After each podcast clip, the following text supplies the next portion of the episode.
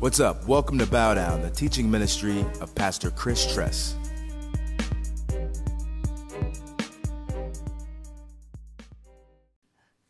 All right, Acts chapter 6. I want you to go there. We're going to do a quick, quick review in Jesus' name.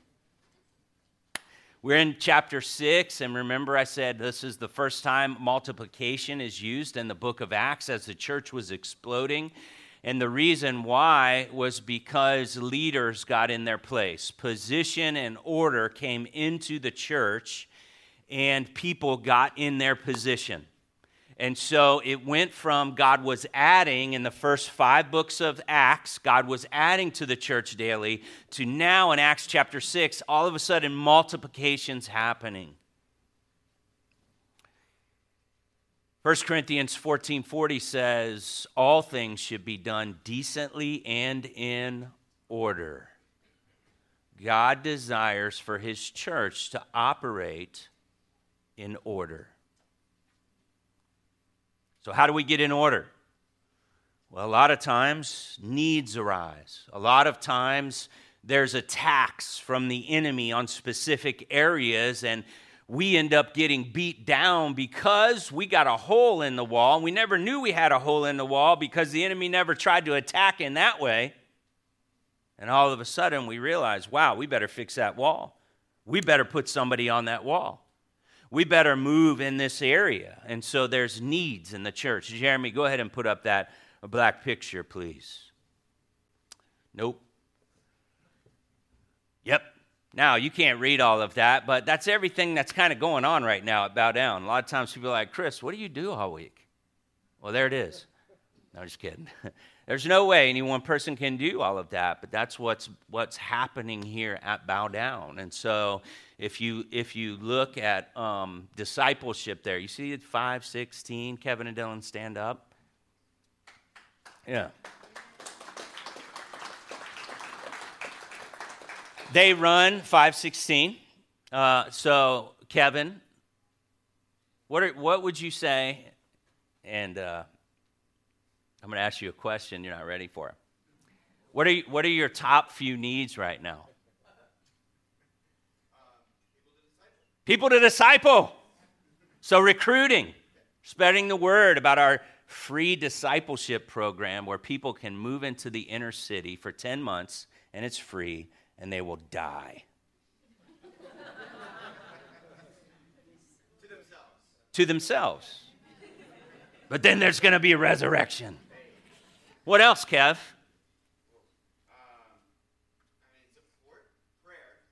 prayer.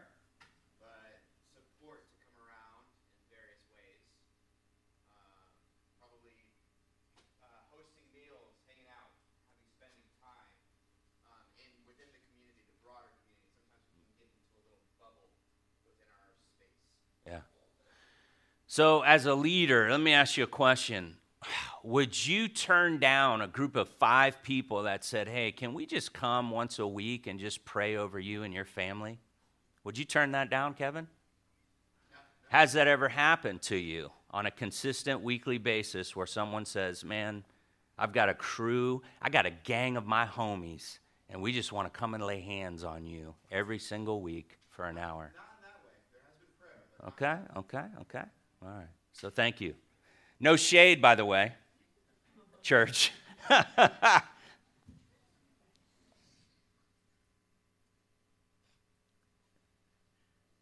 Lord, help us. There was no shade there. I'm just asking questions. It's not in my notes. See all these things here.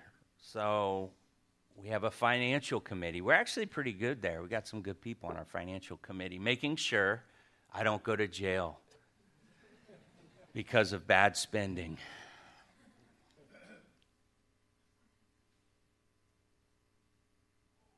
So needs arise, and we see in chapter 6, verse 1 and 2, there was a need that arose. It, it, it, came to fruition. So we said, okay, wow, we have to deal with this. So when they started to deal with these things, they began to say, okay, who can we put there? Who can we put there? So, do you know there's another ministry? And we go down to um, kind of missions down there. One of the missions of our church is a little place called JH Outback. I don't know if you've been to JH Outback, but Jeremy, cue that video up. We're going to play a little video.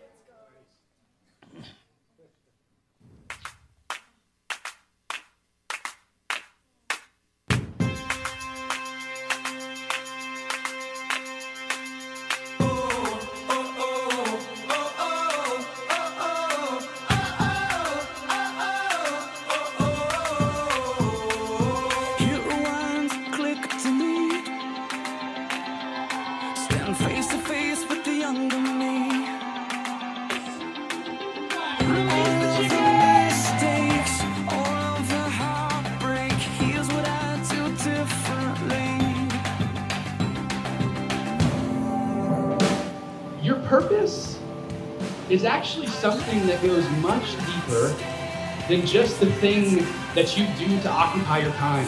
Father was looking in the distance and he was waiting for his son. He never gave up looking, he never gave up waiting, he never gave up coming. And while he was still a far way off, his father saw him and felt compassion. Fix my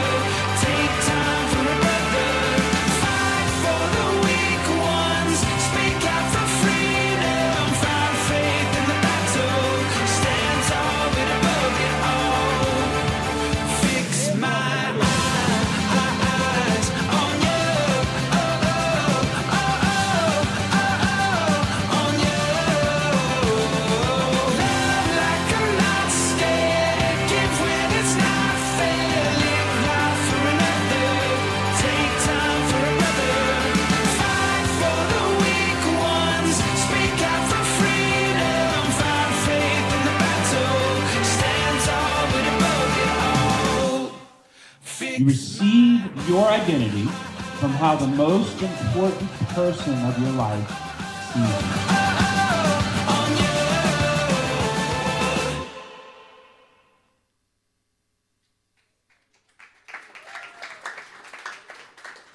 So, hey, if you are a uh, young adult, and um, if you don't know what that is, you might not be a young adult.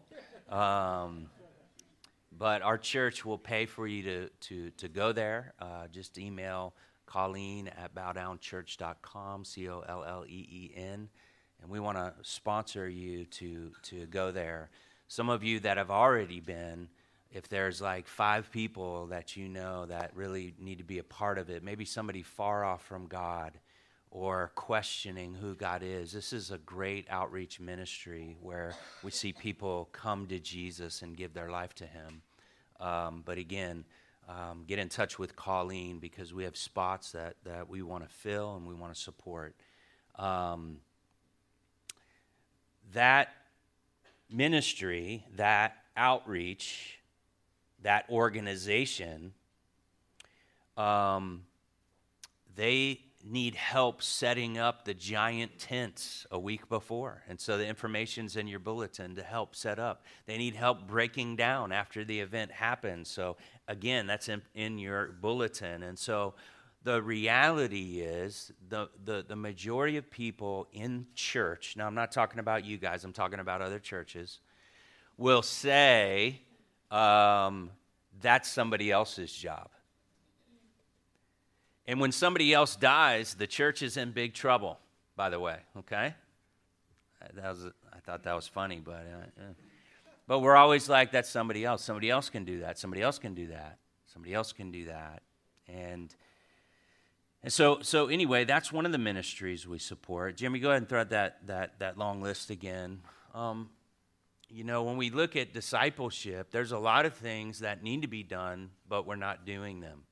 Now, in our children's church, we are combating the false ideology of evolution, macroevolution, and creation. And we're teaching our young children um, to, to understand and know the difference and to know the flaws and in evolution. Evolution has it's it's so uh, unscientific. It shouldn't even be in our school system anymore because of the technology that we have with DNA research. We now know that Darwin did not know what he was talking about, but we still, anyway. So, what about the adults? Do the adults understand the difference? Because most adults have been trained that Darwin was brilliant. No, he was actually ignorant, but anyway. And he was ignorant not because he was ignorant, but because you don't know what you don't know. He didn't have the tech that we have today. There's more information in a DNA in, in DNA that would fill up an 8 by 11 piece of paper stacked higher than the Washington Monument in one DNA strand. Darwin thought it was a blob. So you don't know what you don't know. Anyway, um, also, abortion is the slavery of our day. There's a political party, and I'll let you do your own research. But there was a vote that just went out in our Congress. And this is where our nation is, and it's, it's actually it's mind blowing to me. In this particular party, there was, an, there was a bill that if there's a botched abortion and the baby is born alive, is it legal to keep that baby alive? One party voted to keep that baby alive. The other party, the whole party except for one person, voted to kill that baby, even if it's born alive. And that is just disgusting. Let's forget about politics right now. Like, who would want to murder a baby that's born alive? I, I can't even believe that was a law. But, but yet we've been dummied down with phrases like Jesus wasn't political. Oh, yes, he was. The religious Pharisees and the Sadducees, they were the religious ruling class of Israel. And Jesus was constantly challenging them. Constantly. And so we need to be involved, or else slavery will happen. Slavery happened in our nation because our nation did not obey one verse in the Old Testament that says, Do not have a slave that's been stolen. Imagine if she would have, if our nation would have obeyed that one verse. You know why she didn't obey that one verse? The Christians were silent because, oh, we don't get political. Jeremy, go ahead and, and, and play that next video.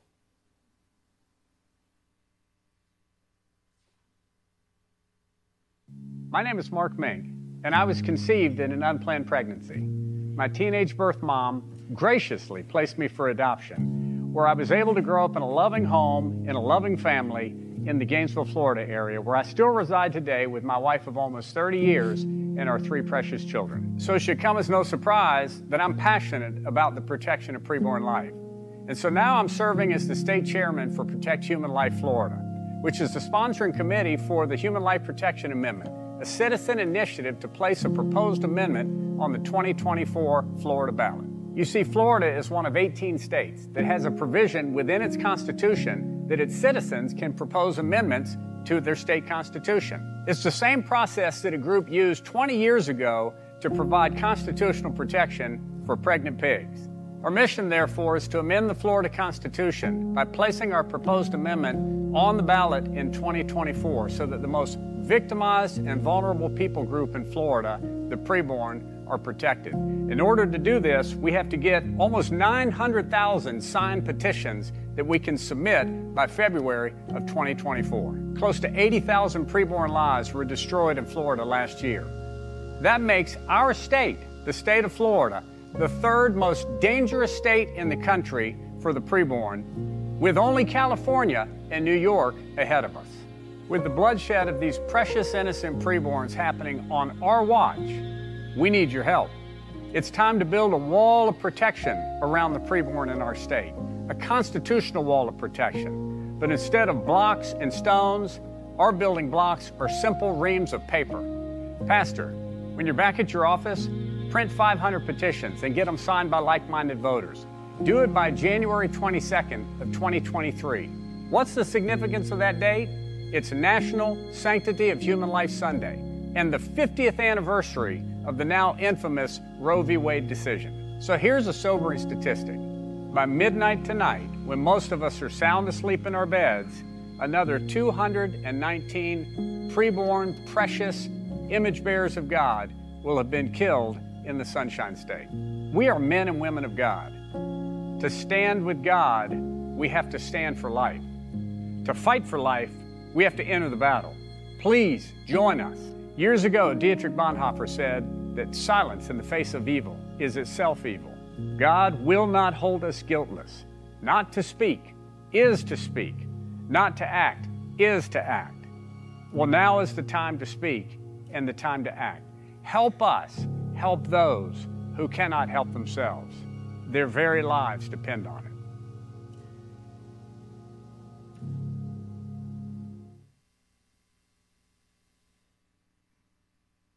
So this is a is a is a huge need and just in our state. What can we do? What can we do, right? Um, is is Robin in here? Okay. We're to have Robin, she's has a, is to have a table outside where you can sign the petition to end the murder of children that God created. Listen, the science is settled on this as well. Conception. Conception is when life happens. Okay? The science is settled. It's not a debate, it's not a fetus, it's a child. The science is also settled for every Christian according to Ephesians chapter 1, which says, I chose you before the foundation of the world.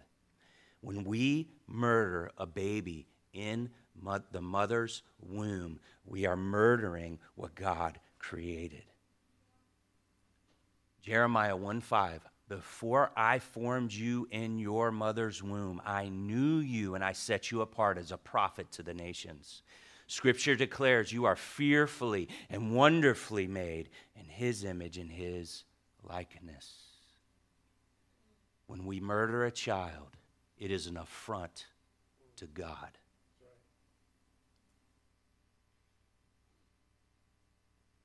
Over 90% of women who've had abortions still deal with depression, and anxiety, because they understand what happened. And that lives with them the rest of their life. I want to encourage you if you made that decision, there's forgiveness at the cross. God is going to heal, He can restore, but it's still going to be there. Because God forgives and forgets and separates it as far as the east is from the west and remembers it no more, but we can't do that. We'll always remember. And so, Listen, we want to come around you if that's something that you've done, but this issue is a big issue, guys. And so, where's the team in our church that deals with the number one murder problem in our state? Where's the team that educates? Where's the team that's going to set up a table at PBA and that's going to get the entire PBA campus to sign this petition so we can get 900,000 signatures on the ballot so we can outlaw the murder of babies. When are we going to come to the place? See, right now in our state, turtles, and you'll see them today if you come to our, our you'll see the little sticks. Turtles have more rights than humans do in our state. Turtle eggs but they're turtles. We know they're going to be turtles. They can't survive outside the egg. But yet they, if you, you, you touch one of those, up to $5,000 fine. Jail.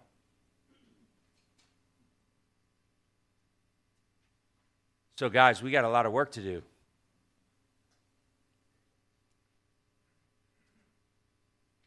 Okay, God, where do you want me to serve?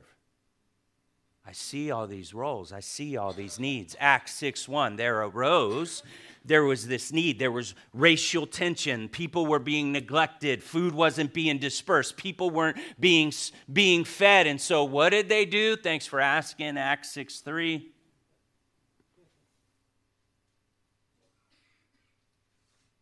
Therefore, brothers. In the Greek, it's like, hey, bro, you guys ain't awake this morning. All right, pick out from among you seven men of good repute. That's good reputation.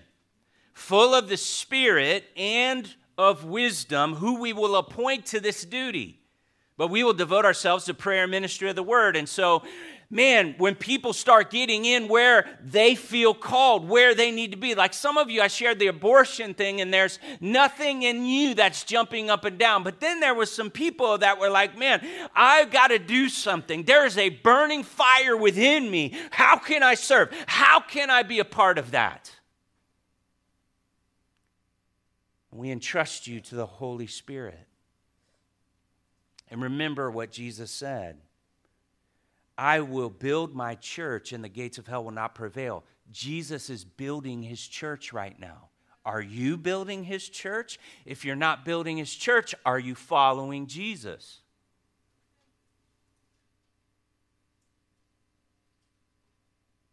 And so we need people to step up and fill roles that have these three attributes. If you're taking note, good reputation. First and foremost, what I want to hear is what does your wife say about you? You got a good reputation there. What do your husbands say about you, right? For the ladies. What do your kids say? What do your neighbors and friends say? Do you walk the walk or is it just talk? It's hallelujah on Sunday. Then on Monday, you kind of live how you want to live? What's this person's reputation? Is it good inside and outside? Is it good at your workplace? Do people even know that you're saved? At school, what are they saying about you? In fuego?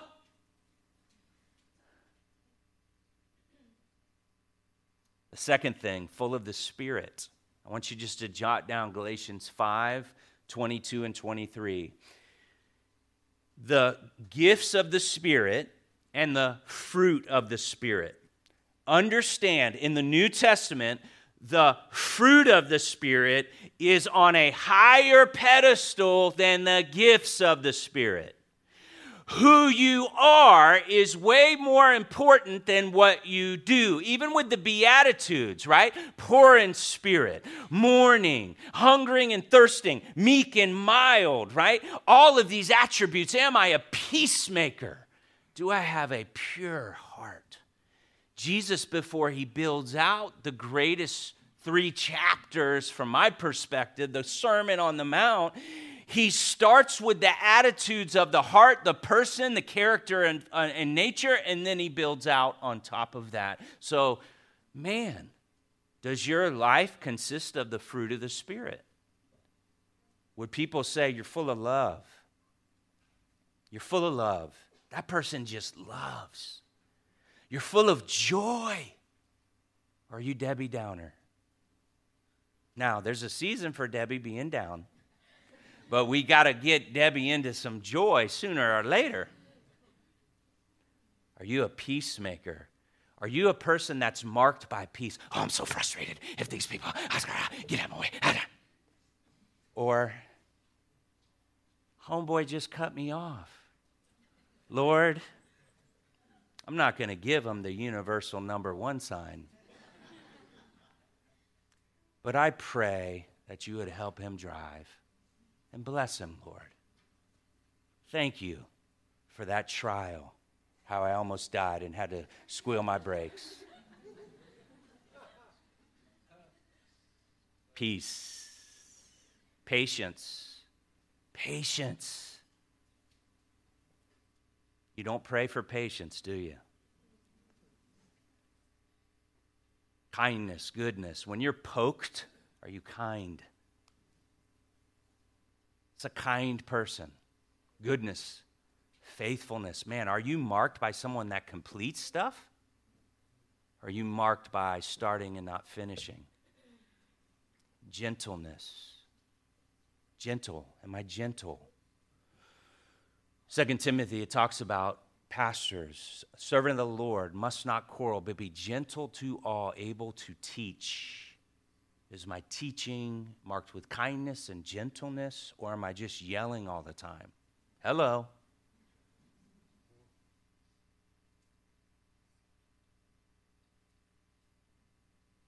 Self control. Ladies, if you're going to marry some dude, you need to ask him, hey, how you doing with porn and masturbation? And it got, got hot in here, didn't it?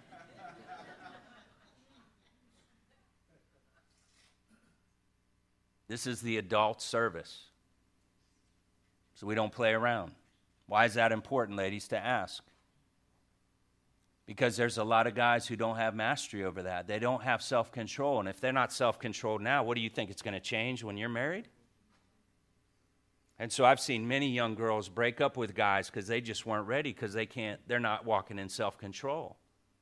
And so if you're not free, we're not here to condemn you, but we're here to say, hey, young men, get right. So you can say to your wife, hey, I used to be addicted to pornography. I used to be addicted to self pleasure, but I haven't done that in a year. And so it's my gift to you on this wedding night. And guess what's going to happen in your marriage? Her heart's going to trust you. She ain't gonna, you're not gonna have drama. Where you been? Where you been? Who you talking to? Who's that girl? Let me see your phone. Man, please. I don't have none of that. I don't have any of that because I took care of business when I was single with my homies. And I got free and I was able to say that to my wife. So, full of the Spirit. Christian, listen, you believe you don't have self control. That means you don't have the Holy Spirit. Stop saying that.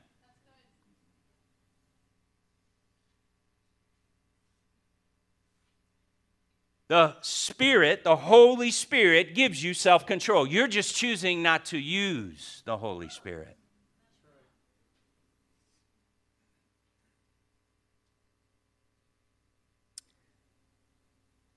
Which brings us to the third thing in Acts 6 3. Do they have wisdom? Wisdom. Wisdom is not knowledge. A lot of people have knowledge. Well, wisdom is applied knowledge. That I know how to put this in practice. That my life is it's defined by having an understanding of the Word of God, but yet able to walk it out, and people see, man, this guy is wise. It's one thing to understand in finances, and by the way, I encourage you to sign up for our fiscally fit class. That's coming up because I can know and understand what compound interest is. I can get it. but am I walking it out? Am I walking in a contentment that's biblical? Where I know what it means to have plenty and I know what it means to have nothing. But yet I'm not moved by what I need and what I want because I've learned godliness with contentment is great gain, and so I'm content in how I move. I don't need. Uh, uh, my favorite stories I'm prayer walking down Tamarind, and I'm up on the hill by 7th Street, and some dude comes out of the alley. Hey, bro, you straight? What you need? What you need? Now, for those of you who don't know,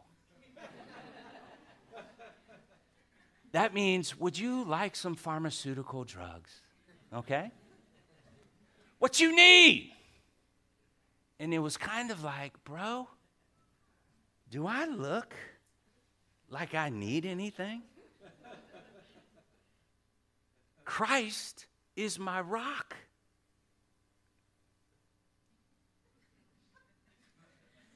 And I've been so high since I got him. And let me just tell you, everyone that this rock falls on will be crushed. So you better get the rock I'm selling, homie. I didn't say that. I, I, I'm just tripping. No, here's what I said. I said, hey, bro, listen, I'm good. I'm good. I'm straight. I, I, I don't need anything. But listen, here's what Jesus says. He says this He says, He's not gathering with me, scatters. What are you scattering, bro? He's like, I never heard that verse, who gathers, scatters. What is that, NIV? And I'm like, oh my gosh.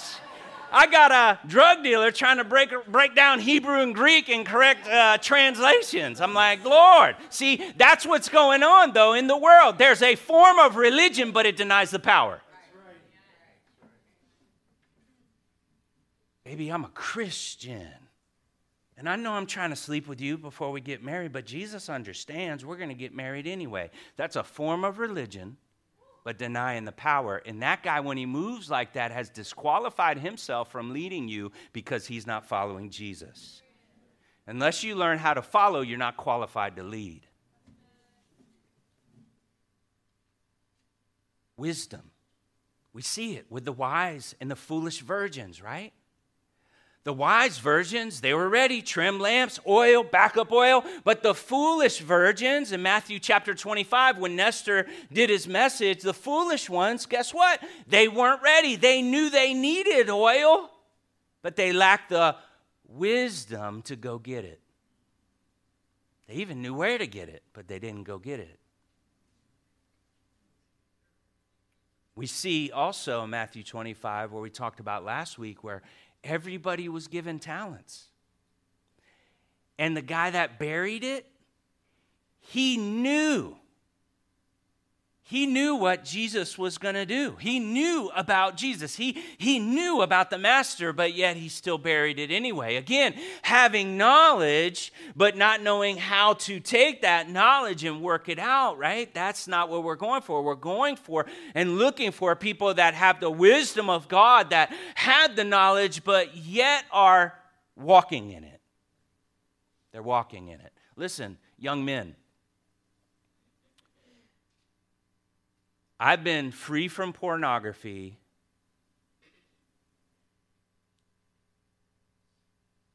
and self pleasure for over 21 years.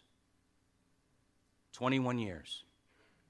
If there's a young man here and you're not free, come see me. And if you do what I teach you to do, I guarantee you'll be free within the next six months.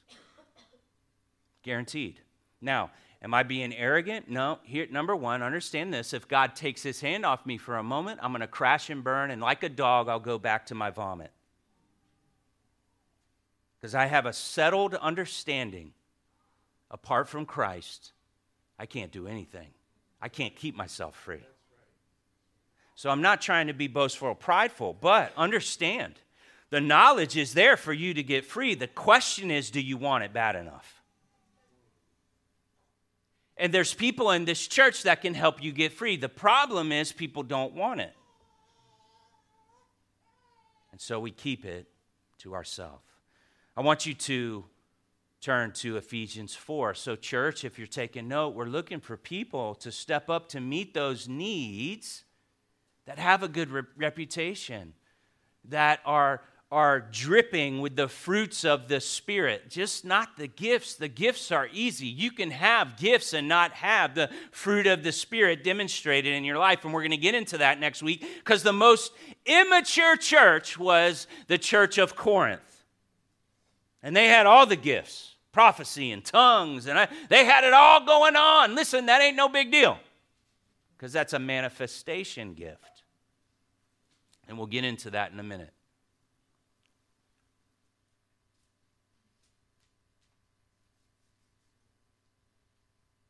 I know I'm challenging everybody here with this walk in Christ, but I don't, don't forget when Paul got saved, it wasn't until 14 years later that he was sent in Acts 13. 14 years. So give yourself some grace. Three years he went to Arabia. Give yourself some grace. Join 516. Take a year off. Check out of this world. See what God does. Ephesians 4. The book of Ephesians was written to the church of Jesus Christ. It's not written to the world, it's written to the church of Jesus Christ. And so the first three chapters of Ephesians, that is your identity in Christ. If you are unsure of your identity in Christ, you need to spend time in Ephesians 1 through 3 because it is out of your identity that you have to learn to walk. Well, I don't feel the Holy Spirit. Well, first Ephesians 1:13, you're sealed with the Holy Spirit if you're born again. I don't feel like a son and daughter, Ephesians 1:4. I'm adopted in the beloved. I don't feel like the grace of God is all over my life. Okay, Ephesians 1 says that his grace is lavished out upon us. That it abounds towards us. And so it's not what you feel, because what you feel might not be real. It's what the Word of God says. And as you stand in the Word of God, Ephesians 1 through 3, you'll understand your identity. If you don't understand your identity, you'll flail on your destiny. Because look at what Satan attacked first with Jesus. What did he attack first? If you are the Son of God, he was attacking his identity. And you don't think when you step out to do the ministry that God's called you to do, to stand in that place, that the enemy's not going to come and he's not going to attack your identity? Well, if Satan did it to Jesus, he's going to do it to you. Be better get firm in your identity, which is in Christ and Christ alone. So you see this, this verse in 4 1. So now it's going to shift from your identity to how you walk it out how you walk it out. That's chapters four through six. And so you see the word, I therefore a prisoner. Highlight that and just put right above that, God, help me not to complain anymore. For the Lord, not because if he did something wrong, for the Lord. I urge you to walk in a manner worthy of the calling to which you have been called. Well, what's that calling? Ephesians 1 talks about it. You got to walk worthy. We got to walk worthy with all humility, gentleness, patience, bearing with one another in love. It's hard to bear with some people, isn't it? But that's what we're called to do. Verse 3 eager to maintain the unity of the Spirit of the bond of, bond of peace. Listen, we already have unity because of the precious blood of Christ. We've been declared one. And one God has created one new man. That's in Ephesians chapter 2. So we're already one. There is no longer Jew nor Greek. We're already one in Christ. And so we now, chapter 4, have to learn how to maintain what Jesus' blood paid for. And so it's a constant confronting, bearing one another, being humble with one another, maintaining this spirit of unity in the bond of peace. Verse 4 There's one body, one spirit, just as you are called to the one hope that belongs to your call. Ephesians 4, verse 5. One Lord, one faith, one baptism, one God and Father of all, who is over all and through all and in all by grace was given to each one of us according to the measure of Christ's gift. Now, I want you to highlight that. That's really important. If you are in Christ, by grace, you've been given a gift. Everybody here, say, That's me. Yeah. Unless you're not saved. If not, I encourage you to do that before you die.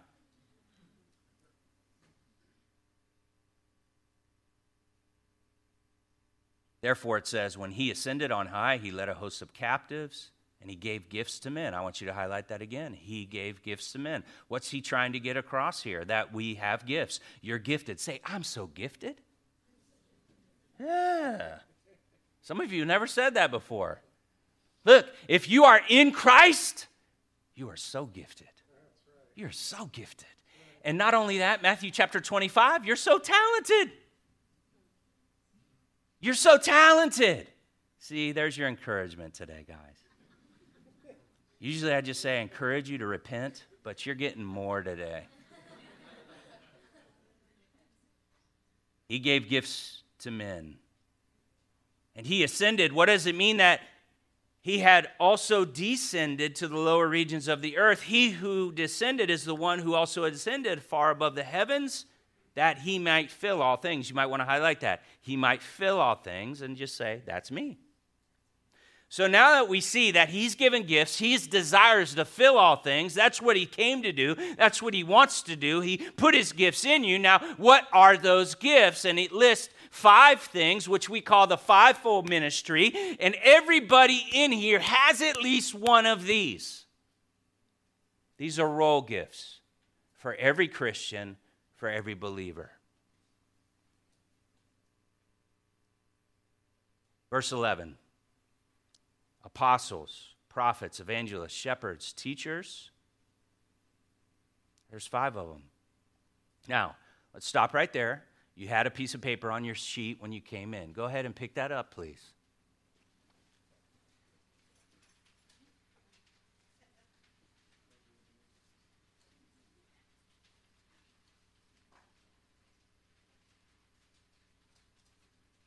This church is your prayer paper this week.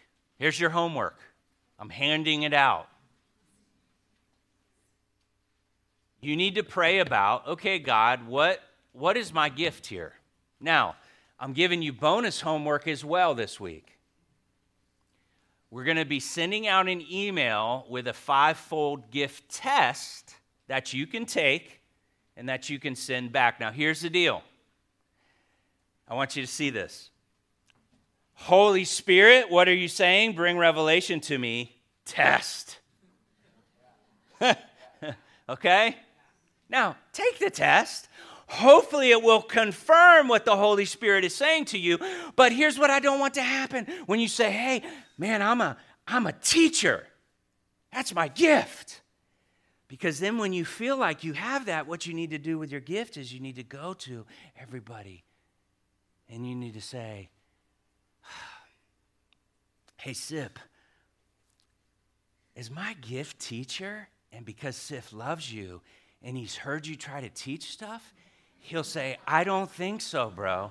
You better go back into your prayer room because this type only comes out by prayer and fasting. Bad teaching only comes, anyway. So we need the community of the body of Christ to affirm that gift. Now, some of you here, you know what your gift is, but you've never come into discipleship. So instead of being a prophet that can be used by God, you're a prophet that beats everybody up. And you shake the dust off. And you say, Thus saith the Lord. And because you don't have shepherds around you to bandage up the wounds and to stitch up the cuts and to put ice over the person you just hit with a two by four, proper prophetic ministry is not being done in the house of God. So I want you to look at the prophet real quick. We're going to I'm actually going to delve more into that next week. So look at on your sheet, it's the fourth one down. Okay?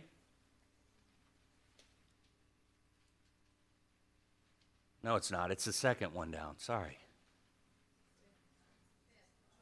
Wherever it is, on my thing, it's, it's the second one. I don't even know what you guys have. I just forwarded that to somebody anyway. So you see where it says partners needed? You see that at the bottom of prophets? Partners needed? Does it say that? Prophets, don't go. Don't leave home without a shepherd. Please. I've gotten words before, and because there was such a, a passion, I've given them, but I've given them in the wrong spirit. Do you know, disciple, Jesus rebuked his disciples and said, when they wanted to call down fire from heaven, he said, You don't know what spirit you're in. And sometimes we can move with a word, but it hasn't been tested properly yet. And we're going forward with something, and we don't have shepherds that will follow up and say, Hey, I know Chris just punched you in the face 17 times, but Jesus, He died for you because He loves you. And we are here to walk with you. Does that make sense? That's why I'm not in the inner healing room. Okay, here's what Scripture says go do it. You're released. We don't need any more sessions. Just obey God's word. If you do that, no problems. Next, please. That's a prophet, by the way. I want to focus in on evangelism.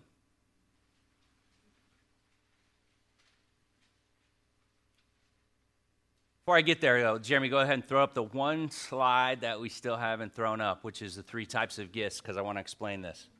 So there's three types of gifts. There's ministry role gifts. These are the pos- position gifts. Again, everybody has been gifted in this church. If you're a born again believer with the Holy Spirit inside of you, you will have one of these five things. Everybody has this gift according to what it says in Ephesians 4. Jesus gave these gifts and then he lifts them. Also, with this gift list, there's also S's at the end of them apostles, meaning not just one, prophets, not just one, evangelists, not just one. It means that in the church, there's not just one, but there's a gang of evangelists. Then there's motivational gifts. What are these? Some people take vows of poverty, okay? Rich Mullins, multi million dollar recording artist, he wrote the song, Our God is an Awesome God. He reigns. He lived on a Navajo Indian reservation in the 70s, and he told his board of directors, I know I'm bringing in millions because I'm I'm, I'm selling records like it, ain't, like it ain't nothing. But what's the average salary in America? At the time, it was $35,000 a year. So he said, Give me that and everything extra, give to ministry, give to the poor, because I'm single. I've taken a vow of poverty and I'm living on this Indian reservation because I'm dead to myself and dead to this world. Be glorified, God, with your funds. I don't know if you're called to that where you say, Man, I'm capping off my salary because this much is enough. And from now on, God, anything above and beyond, it's going to your kingdom. Vow poverty. Catholics do this way better, guys, than the evangelicals. Ooh, the next one, celibacy. Ooh. I didn't get one witness up in this place.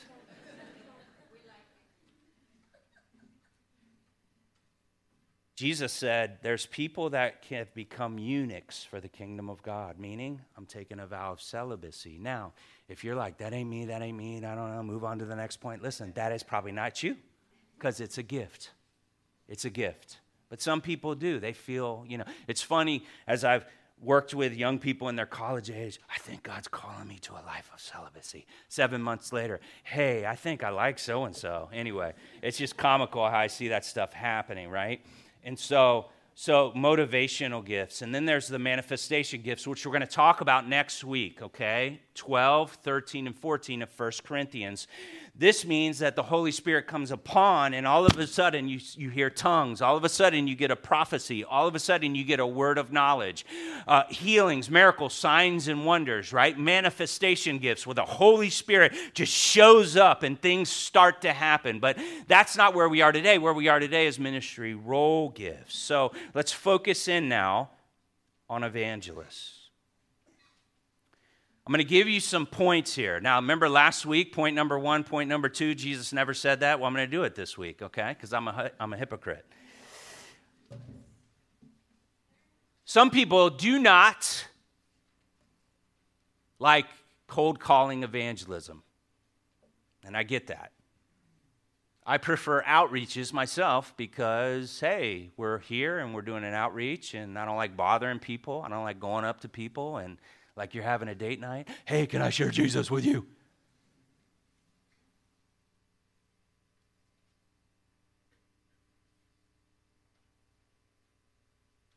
But evangelist, even though you know you're evangelist, have you been entrained in evangelism? Evangelism's not, not complicated. It's what has Jesus done in your life? I used to be addicted to this, this, and this. Depressed, given up on life. But then I decided to surrender my life to Jesus and to follow him. And ever since then, he's freed me from this addiction. He's freed me from depression. He's freed me from all of these things because I've given my life to Jesus. And that's what he's calling you to do. Listen, that's not complicated to say to somebody. Jesus saves. He died for you. He loves you. He wants a relationship with you. So, so, so the, the pitch, if you will, is not a complicated thing if you are following Jesus because there should be something you can testify to, some type of witness of before and after, right? So that's not complicated. But what is complicated is our posture in evangelism. So I'd like you to turn to Matthew 11, please.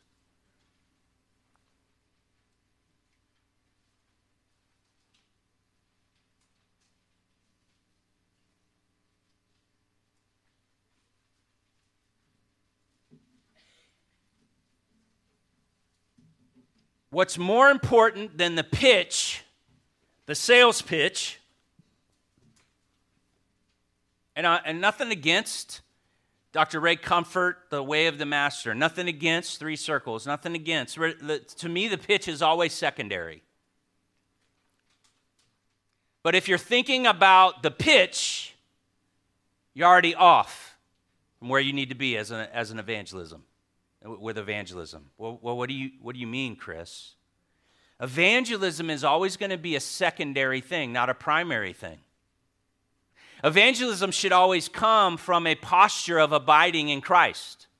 We are to love God with all our heart, all our soul, all our mind, and all our strength. And, and, and then the outflow is our neighbor as ourself. And so, as I'm a worshiper first, as I'm a, an abider first, as I'm loving God first, out of that position, evangelism happens. I don't think about evangelize. I got to evangelize. I got to share. I got to share. No, I got to worship God. And if an opportunity comes, it's a secondary thing. And so, if you're taking note, evangelism, abiding in Christ is always primary, and evangelism flows out of that. Evangelism is always a secondary outflow. Matthew 20, Matthew 11, 25. It says, and this is Jesus talking. I thank you, Father, Lord of heaven and earth, that you have hidden these things from the wise and understanding, and you've revealed them to little children. Yes, Father, for such was your gracious will. In evangelism, God, right now, He's hiding things from people. A lot of times it's prideful people who believe they're wise and understanding but he's also revealing things to humble people that are like children. I want you to understand something, evangelist. Jesus was perfect in every way. He was filled and anointed with the Holy Spirit. Jesus is revival. He was a, a, a, a, revival just walking around. Jesus is revival. But more people rejected his gospel than believed in him. If they do not receive you, if they do not receive your message, it might be because they're prideful. It might be because God hasn't revealed. It might be because of them. That's why Jesus was saying, He who has ears to hear, let him hear. Like he's he's they're blinded. Unless those blinders come off, they're not going to see.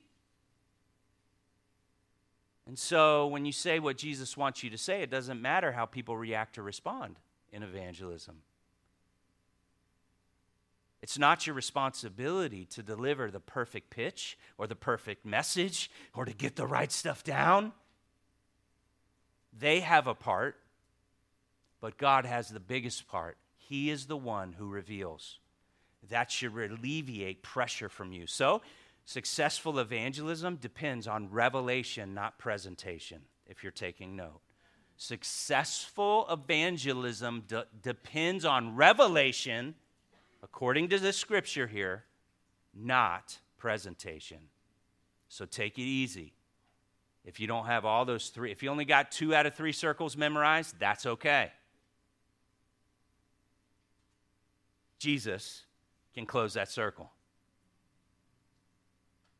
27 All things have been handed over to me by my Father, and no one knows the Son except the Father, and no one knows the Father except the Son, and anyone who the Son chooses to reveal. So, again, you might want to highlight that. Jesus has to choose to reveal to somebody when you're out evangelizing. And by the way, I said that wrong. When you're out worshiping, and the outflow may be evangelism. Understand when you're when you're telling someone Jesus has to reveal. Today, there's no pressure on me. It's no pressure on my studying. The the the the, the only hope I have is that God would grant you ears to hear, that the Holy Spirit would fall, that God would take the word and burn it into us as a people so that we live and walk differently. There's no pressure on me. The word is the word is the word. I can give John 3:16 one day and nothing happens. I can give John 3:16 second day, same words, but all of a sudden there's weeping and crying and there's a repenting somebody on their face. Why? Cuz the Holy Spirit's doing what only he can do.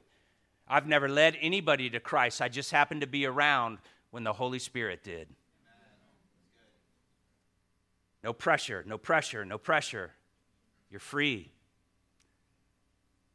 This is where doctrine's important. Ephesians 1 4, right? He chose us in him before the foundation of the world. Listen, God's going to save who he's going to save. Successful evangelism depends on revelation, not presentation. Let's go to the next verse. Come to me, all you who are labor and heavy laden, and I will give you rest. When you are evangelizing and you are laboring and you are heavily laden, you are not walking in your Sabbath rest. Again, it's back to evangelistic posture. If you're not at rest, if you're not in a Sabbath, Sabbath rest, you're not in a settled disposition that the Lord of the Sabbath is inside of you. So I can release my burdens, I can release a pressure to perform. I give that over to Him, and I release that to you, God. And I come to you saying, Yes, Lord of the Sabbath, Prince of Peace, I want to dwell in your presence. Who you are, who you are is way more important than what they think, what they, how they respond. I'm coming to you in obedience. You said you will make me a fisher of men. I can't decide to go fishing. You have to make me as I follow you. I can't make myself. I can't study this more. I can't learn evangelism from the greatest scholars of the world and be successful. No, you have to make me. I will make you fishers of men. I just have to follow. I just have to follow. Jesus said in Luke 21, Settle it therefore in your minds, not to meditate beforehand how you're going to answer, for I will give you a mouth of wisdom which none of your adversaries will be able to withstand or contradict. Ooh, when you really believe that, you're at Sabbath rest. Because it doesn't matter if they accept it or reject it. God knows whose are His. And He's doing the revealing. I'm just resting. I'm laid back with my mind on my Sabbath rest. Some of y'all still need to get saved. I say, I heard you. I'm just kidding. All right. Evangelists need to have a set, settled posture, point number three, of Sabbath rest. Verse 29. Take my yoke upon you and learn from me, for I'm gentle and lowly in heart, and you'll find rest, rest for your souls. A yoke is an, is an instrument that you put two oxen in, and they learn how to plow straight. Yoke, also in context for the Hebrew, was teaching. So my teachings are not burdensome for you.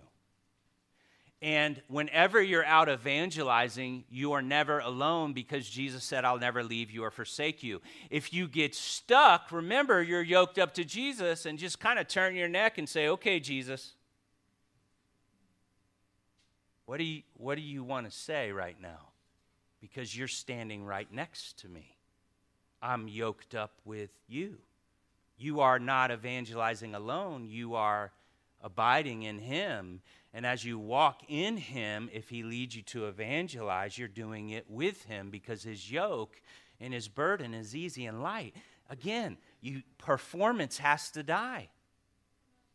it has to die. Every time you go out, point number four, listen, you're under his yoke. You're under his teaching. A disciple is a learner. And so if I ever was to go out evangelizing, I'm going out to learn because his yoke and his teaching, I don't know it all. I'm still learning. After 20 plus years, I'm still learning when I go out. I'm not going out to save souls. I'm going out to learn from Jesus who is with me. And I want to continue to have that humble posture as I learn and I'm talking to people.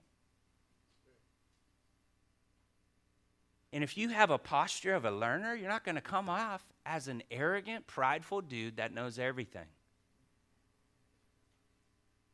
Which, by the way, that's usually how I go out. You know why? Because I'm not in that posture of a learner.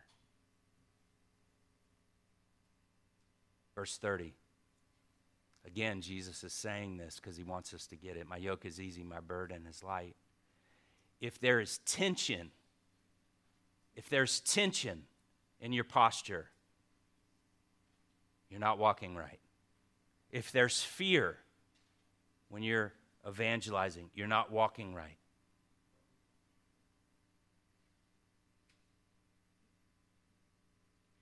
You have to be sensitive to what's going on inside of you,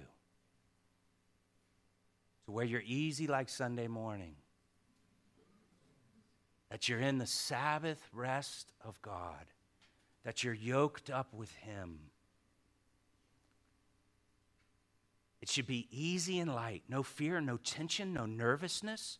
Because when that happens, you're no longer abiding. You're abiding in yourself. That's why the tension's there. So just sit down for a second on the park bench and just say, God, forgive me. I forgot about you. I'm focused on my pitch, my performance, on the other person. And so I just want to come to you and I just release my burden. I release this. I take your yoke. I want to learn from you now. I want to begin to worship you now because you are my great king. Nobody's going to get saved unless you bring revelation. Nobody's going to come to you, Jesus, unless you open up their eyes and your ears. And so, God, help me to just forget about the performance. Help me to forget about the to do list. I want to just abide in you. I want to worship you, Jesus. Help me to enter into your Sabbath rest. You are the Lord of the Sabbath. Can we Sabbath? Now for a minute. And maybe you just stop for 10 minutes and you begin to get alone and just worship Jesus so you can get rid of all of that tension, all of that fear, all of that stuff, and now go back out as a worshiper first. Loving Him with all your heart, soul, mind, and strength. And then the second is like the first, but it's not the first. Because if I love my neighbor, I'll probably tell him about my best friend. I'll probably share with him what transformed my life. But I don't need to come in and make an opportunity like a salesman. I can just sit back.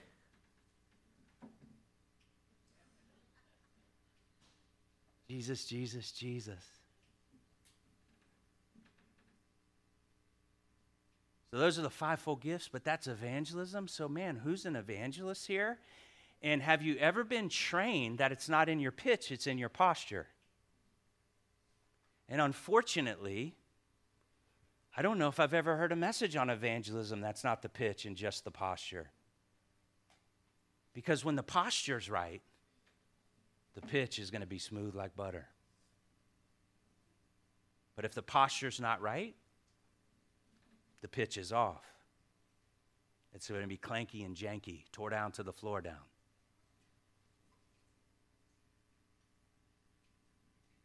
We need order in the church. Pray about what your gift is that God has given you. You're also going to get a test. Bring that before the community of believers and get feedback from the body of Christ. Hey, do you think this is what my gift is? What do you think? And let's start to get order and let's get people in place that, that have a good reputation, that are full of the fruits of the Spirit, and that move with wisdom. And guys, we will see revival happen. We will see lives transformed. We will see God's kingdom break in on this earth. And this is the church. This is the church. This is the body of Christ. And the church's job is to equip the saints for the work of ministry. What's the work of ministry? We need the apostles and the prophets and the teachers and the evangelists and the shepherds to be con- confident and content in who God has made them to be, moving in the right kind of posture so when they fulfill their gifts, it's done in a right way that brings glory to our Father in heaven because we drip with the King of Kings and the Lord of Lords. That our character and our Christ likeness is way more important than what we do for God.